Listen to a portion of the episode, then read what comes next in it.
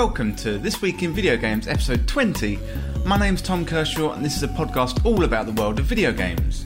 So this week, I've been playing Cadence of Hyrule, Crypt of the Necrodancer, featuring Legend of Zelda, and Destiny 2's Season of Opulence. So I'll also go over my E3 predictions to see what I got right and what I got wrong. All that, plus news, charts, and what's coming up next week. So it's a jam packed show. Let's get into it.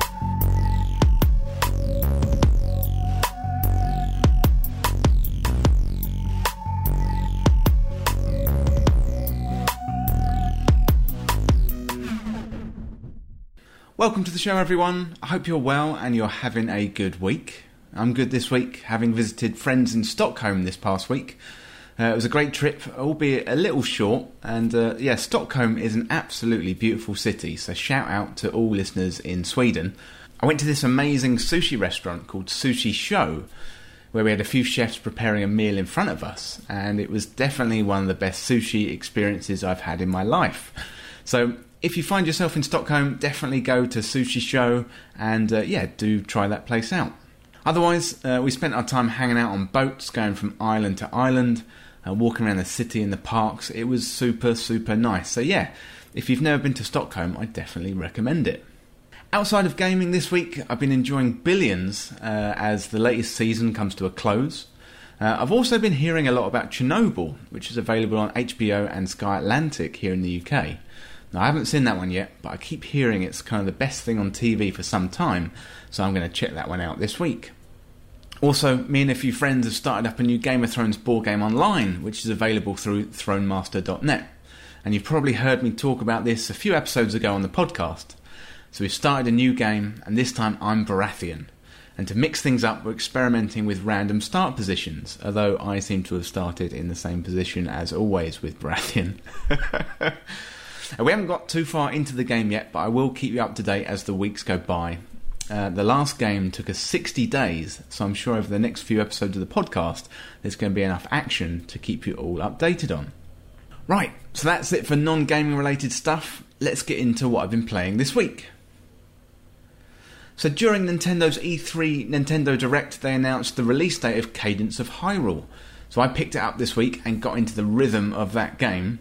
I've also been getting back into Destiny 2 and started up the Season of Opulence. The new six person activity, the Menagerie, is one of the most fun game modes outside of raiding in Destiny 2 right now.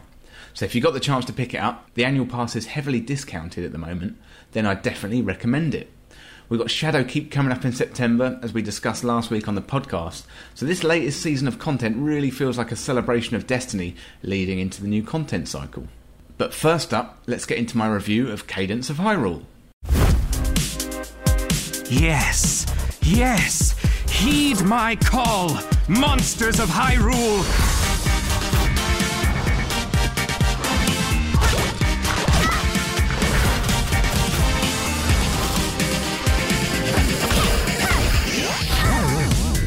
Is this truly the best that Hyrule's champions can do? From it, Octavo. You're not the only one with the power of rhythm.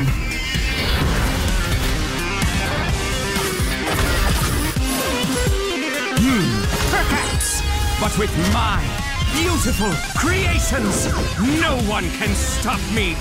No one can strike me down.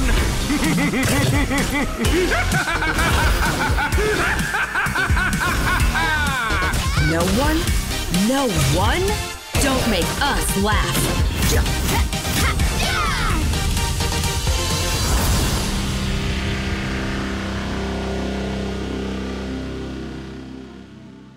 From the very first moment when you boot up Cadence of Hyrule and you hear that familiar Zelda music, you know this is going to be a great experience.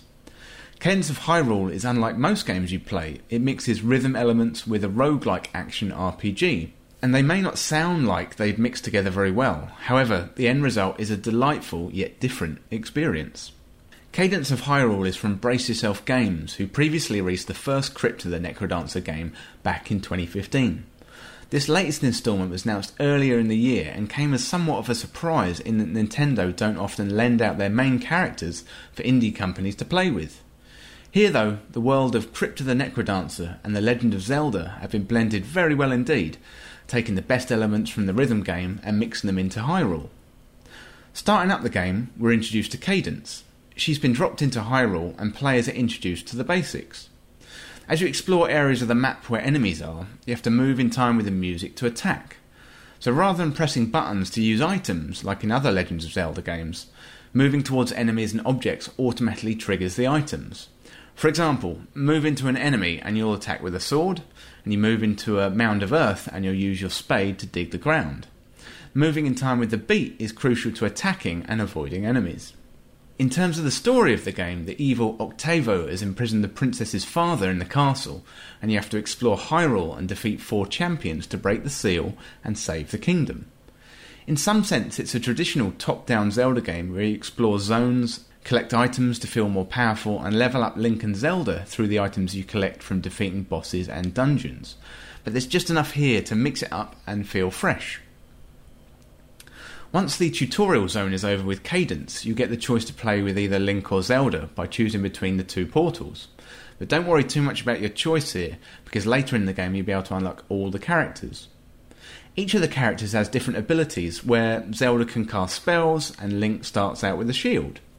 Much like other Zelda games, you explore the world, pick up familiar items, for example, there's an ice rod, uh, bombs, or hookshot, and you add those to your armory. Each screen acts as a mini puzzle as different types of enemies had different movement and attack patterns. At first, the movement feels a little bit strange and the game feels challenging, but getting used to moving to the beat and timing, your attacks come fairly quickly. At first, the movement feels a little bit strange and the game feels challenging, but as you play, you get used to moving to the beat and the timing. After a couple of hours of play, you'll be hopping, dodging, swinging your sword to the beat to the fantastic remixed music in the game. Chaining together attacks and avoiding being hit by enemies means you'll be able to pick up a buff, and defeating enemies will start to become much easier. The beat is indicated on the main screen with the rhythm bars moving into a Triforce at the bottom of the screen. So you hop, attack, and dodge in time to the beat, and you'll be just fine. As you explore the world, you'll come across Sheikah stones, so make sure you interact with these as they'll act as respawn points for you.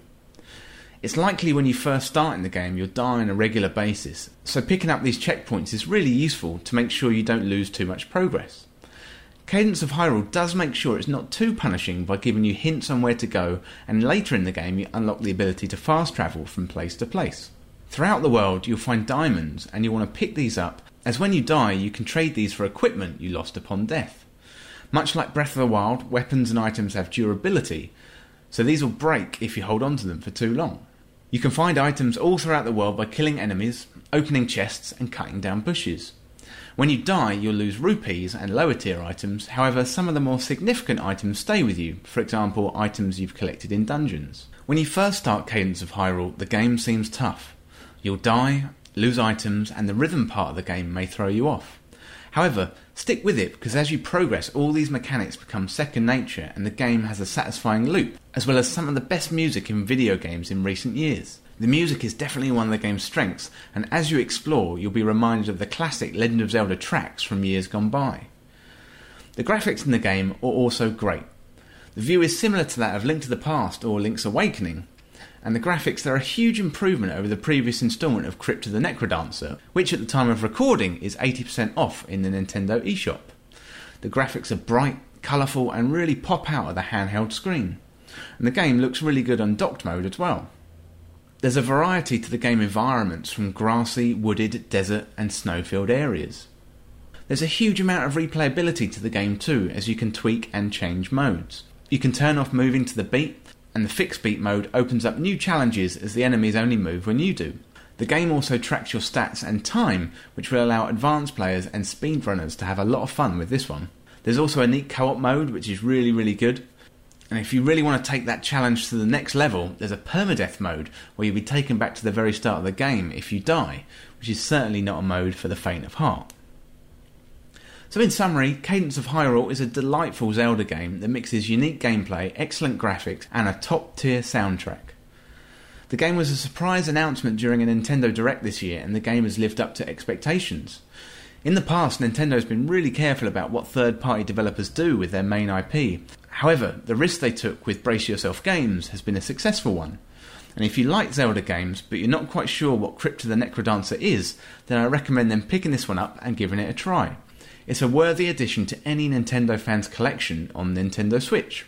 So, as we mentioned before, the game is from Brace Yourself Games. Uh, it's out on Nintendo Switch, and it was originally released on the 13th of June 2019. And overall, we gave the game a final score of 88 out of 100.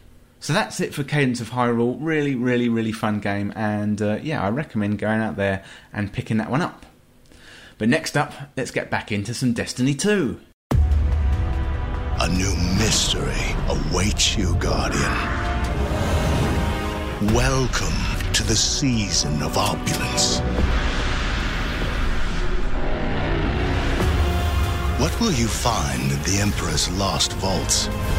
Treasure hunts will lead you to powerful weapons and armor.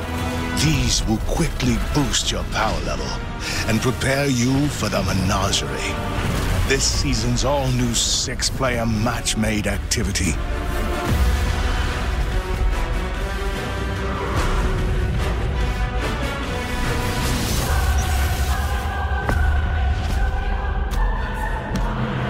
Grow strong, Guardian.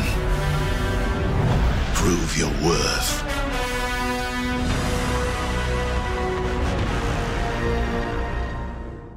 So Bungie recently released Season 7 of Destiny 2, the Season of Opulence. And as with other new seasons of Destiny 2, there's new weapons, armour, there's a new raid, and activities to enjoy. So this season introduces a new six-person activity called the Menagerie, where you run raid-like activities to get the best loot in the game.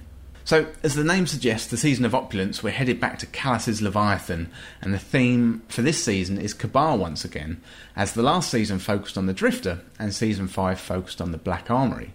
Season 7 is the last season of Destiny 2 Forsaken content before we move into Destiny 2 Shadowkeep in September. So we had an update from Bungie in terms of the roadmap for the season of opulence, and on June the 4th we had the Menagerie and introduced the Crown of Sorrow raid. On June the 11th, we had a new Menagerie boss, and the Truth came out, so that's a rocket launcher from D1. On June the 18th, we got another new Menagerie boss and the Iron Banner quest. On June the 25th, we got the Menagerie heroic mode, and then on July the 2nd, we got the Lumina quest, which is another new hand cannon. On July the 9th, we got the Tribute Hall and the Moments of Triumph, and then on July the 30th, we got the Solstice of Heroes. So the new season contains pinnacle weapons, quests, a new raid, and but the big focus is on the menagerie. So as I mentioned before, it's a new six-person match-made activity where you run through a series of objectives, hordes of enemies, and boss encounters in random order. So once you've gone through the activities and build up enough power, you and your team face off against the final boss. And Bungie plans to introduce new bosses as the weeks go by. And you can check out thisweekinvideogames.com for guides on how to complete the invitation quest, power up the chalice, and also farm the menagerie. So I jumped in this week, um, not having played Destiny 2 for a few weeks, and I must say, Destiny 2 Season of Opulence is super, super fun. So once you jump into the game, you have to do a quest called the Invitation, and that will get you into the menagerie. Um, and if you're worried about being left behind, you can get a set of 690 gear to get you leveled up and ready for the new season of content. And you can either keep that gear or use that as infusion fuel um, to get into the menagerie. So if you're not really sure where to begin with the menagerie, I've put together a guide for the invitation quest, which starts up the season of opulence, which will walk you through step by step. That's on this week in video games YouTube channel, and I'll link that down below. So one really important thing about the new season is the chalice of opulence, as it's used in partnership with the menagerie to help you pick and choose loot you can earn from that activity. So the first thing to do is you've got to get runes, uh, which you'll slot into your chalice to help you pick that loot. So, to get the most out of the chalice and the menagerie, you'll collect runes throughout the world. So, runes can be found in the world in the following ways you can complete weekly bounties from Werner or Benedict, open up chests on the barge on Nessus. Um, you can pick up a buff from Werner called the Rune Finder, which will reward extra runes as you do daily and weekly activities such as Gambit, Strikes, Crucible, and Dreaming City objectives. Once you've got these runes, you can slot them into the chalice before you go in the menagerie, and at the end, this will help you pick and choose what uh, loot you'll get from the chest.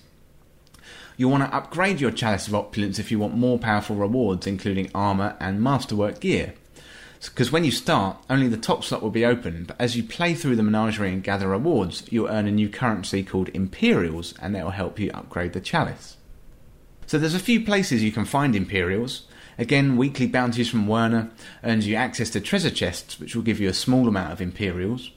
If you open up chests on the barge on Nessus, that will earn you a few more. You can get consumables to get more Imperials, which you can buy from Werner and Benedict as well.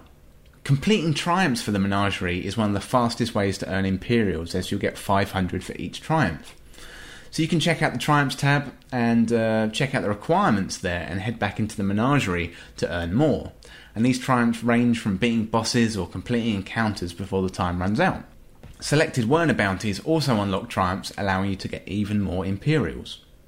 And the best way to get the best loot is to upgrade the chalice, and you can do so in any order that you want.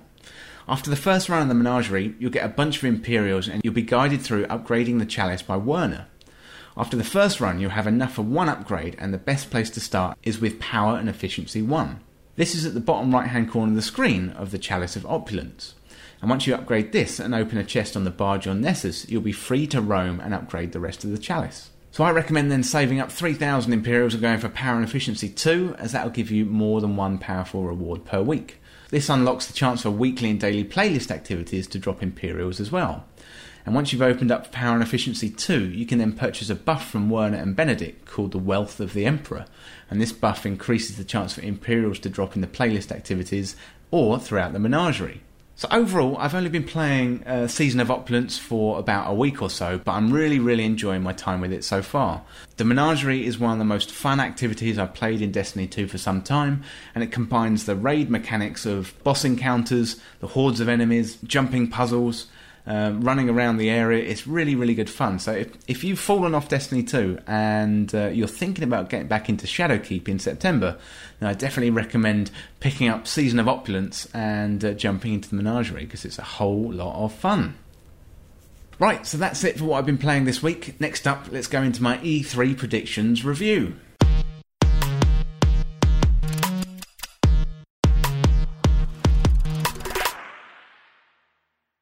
First up, I said Microsoft would unveil Project xCloud and reveal the date and also pricing. We got a rough date of October uh, to start with, but we didn't get pricing yet, so we've got about 50 50 on that one. Next up, I said Xbox would unveil Project Scarlet and we'd have two consoles, tech specs, a release window, and pricing. And we didn't get two consoles, we just got a uh, we got a trailer for the new console, which is coming next year. It did go into tech specs, but we didn't get pricing. So again, kind of 50-50 on that one. Next up, it said Xbox Game Pass would be coming to PC, but not Nintendo Switch. So that was a pretty good prediction, as they announced during the press conference it was going to be available there and then, but it hasn't yet come to Nintendo Switch. Next up, I talked about Halo Infinite getting a release date, gameplay, and it'd be a launch title for the new Xbox. So pretty good there. We got the release date or the release window. We didn't get gameplay, but it is going to be a launch title for the new Xbox. But that was probably a fairly safe prediction. Next up, I said Ninja Theory's new IP would be revealed, and Bleeding Edge was certainly part of the Xbox showcase. So that was a good one. Next up, Final Fantasy VII Remake. I said we'd get a release date, gameplay, and details of episodes. So not bad on that one. We did get a release date of March of next year. Um, there was some gameplay shown and people got hands on at the event, but we didn't get any details about the episodes just yet. We know episode 1 is going to be focused on Midgar, but we don't know any details about the subsequent episodes. Next up, Cyberpunk 2077, and I said release date, gameplay, playable demo, and a launch title for the new Xbox and PlayStation. So as we know, we did get a release date, and it's going to be April of 2020. So it's not going to be a launch title for the new Xbox or PlayStation. So it's going to be really interesting to see how this looks on the current gen consoles. We didn't get a playable demo, but we did get some gameplay. So not too bad a prediction there. Next up, Doom Eternal. I said we get a release date, gameplay, and a playable demo. I think we got all three of those, so not bad prediction there. Uh, next up was the Avengers game, where I said we'd get a gameplay reveal, and uh, we certainly did, um, although the reaction to the game uh, has been a little bit muted. with many people a little bit kind of disappointed in that game. Next up was a little bit wider the mark. It was Metroid Prime, and I predicted Metroid Prime Trilogy would be on Nintendo Switch in 2020.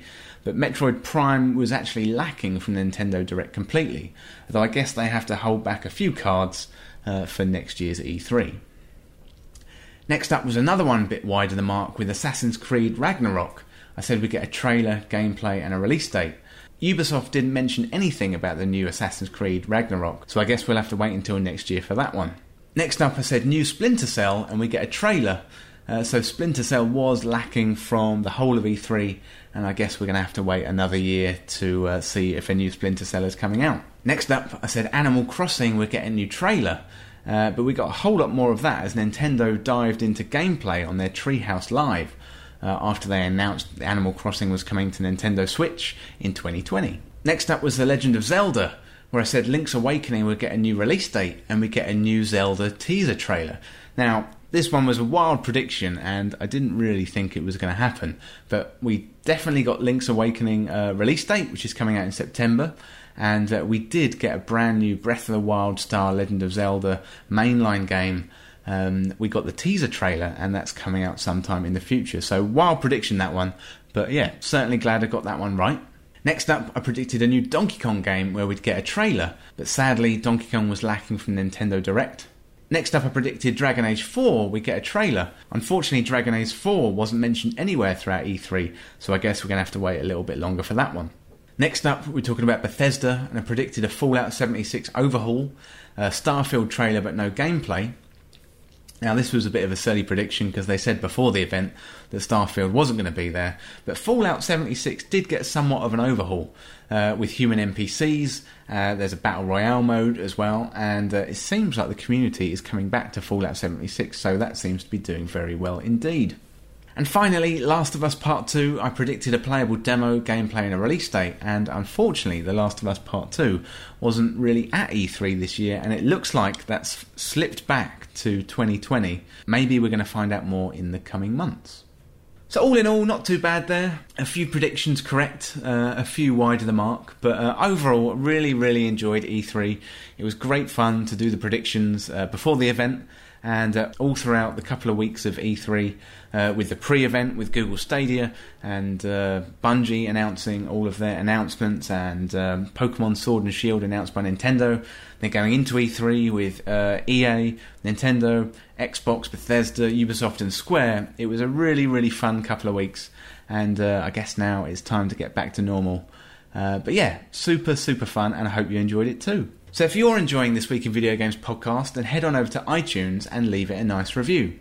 It really helps get the word out about the podcast. So if you have access to iTunes, then I'd really appreciate it if you'd leave us a review. Don't forget, This Week in Video Games has a YouTube channel which goes alongside the podcast.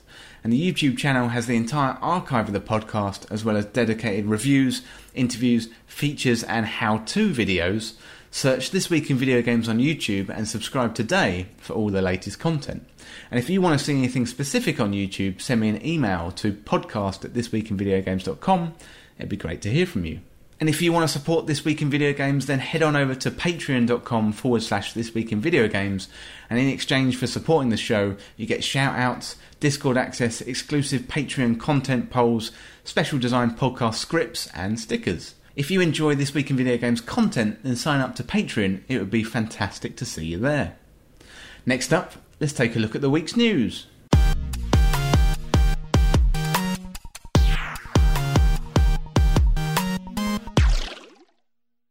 So, first up in the news this week, Valve's auto chess Dota Underlords has been released.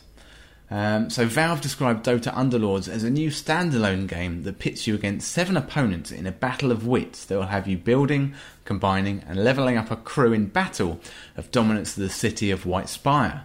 In this game, victory is determined not by twitch reflexes but by superior tactics. So, Valve did recently say they were interested in making their own version of the popular genre, and auto chess has taken off in popularity recently, so it makes total sense for Valve to be getting into the game early while it's a hot commodity.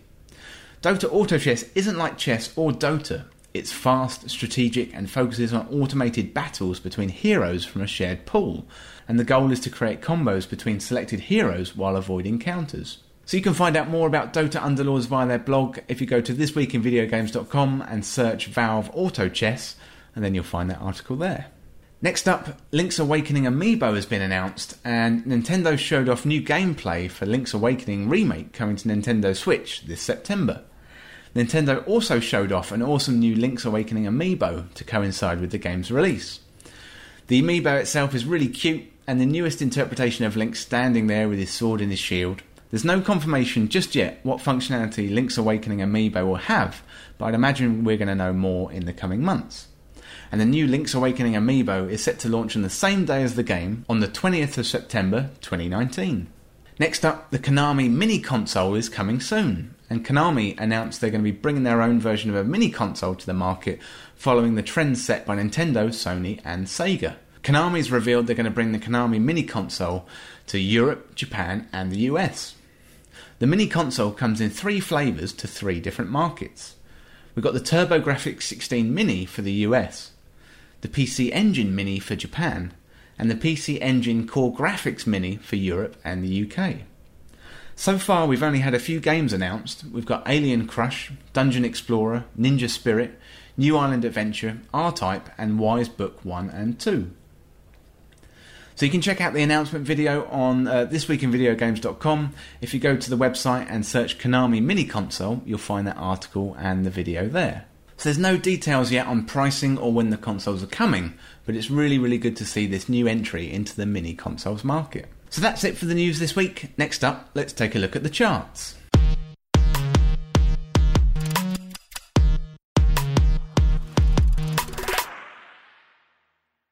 So in the all platform charts this week, at number 10, it's a new entry, PlayStation VR Worlds. Then at number 9, we've got Mortal Kombat 11, which is up one place from number 10. At number 8, we've got Mario Kart 8 Deluxe, which is down one place from 7. And at number 7, we've got Team Sonic Racing, which is down four places from number 3. At number 6, we've got Grand Theft Auto 5, that's up two places from number 8. And at number 5, we've got Blood and Truth, which is down four places from number 1. At number 4, we've got Red Dead Redemption 2, which is up one from 5 last week. And number three, we've got Marvel Spider Man, which is up a huge 12 places from number 15 last week. Number two, we've got Days Gone, up uh, two places from number four last week. And then at number one, it's FIFA 19, which is up one place from two last week. So that's it for the charts this week. Let's take a look at what's coming up next week.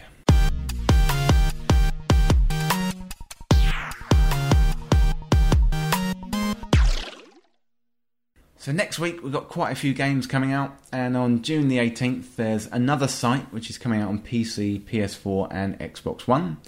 We've got Bloodstained Ritual of the Night that's coming out on PC, PS4, and Xbox One again. Uh, Citizens of Space uh, is PC, PS4, Xbox One, and Switch. Lovely Planet 2 that's coming out on PC. Mini Mech Mayhem that's PSVR. And finally, on June the 18th, we've got Vacation Simulator. That's on PSVR. Vacation Simulator. Brilliant. Uh, then on June the 20th, we've got a few more games. We've got Boxing Champs, that's coming out on Switch. We've got Muse Dash, that's coming out on PC and Switch. My Friend Pedro, coming out on PC and Switch as well. And then Scrap Rush, that's coming out on PC and Switch. And finally, Tech Corp, that's coming out on PC. Then on June the 21st, we've got Captain Cat, that's coming out on Switch. Crash Team Racing Nitro Fuel, that's coming out on PS4, Xbox One, and Switch. Judgment, that's PS4 pre order early access. And The Sims 4 Island Living expansion, that's coming out on PC. And Triton Survival, that's coming out on PC as well. Yeah, so loads of new games there coming out next week, and next week looks like it's an action packed week. So that's it for this week's episode. Thank you very much for listening to This Week in Video Games. Really, really appreciate every listen that we get. And if you want to get involved in the show, email us on podcast at thisweekinvideogames.com or you can check out the latest on the website all throughout the week. Send in your questions, your comments, and your video game stories. I'm always interested in hearing from you. And I'm available on Twitter, Facebook, YouTube, and Instagram, so search This Week in Video Games on your favourite platform and join in that conversation. If you want to support This Week in Video Games, head on over to patreon.com forward slash This Week in Video Games in exchange for supporting the show, you get shout outs, Discord access, exclusive content, special design podcast scripts, and stickers. So if you enjoy This Week in Video Games content, sign up to Patreon. It would be wonderful to see you there. So thanks once again for hanging out with me and chatting about video games. I hope you've had a good week, and I will talk to you next weekend. So for now, I'll see you soon.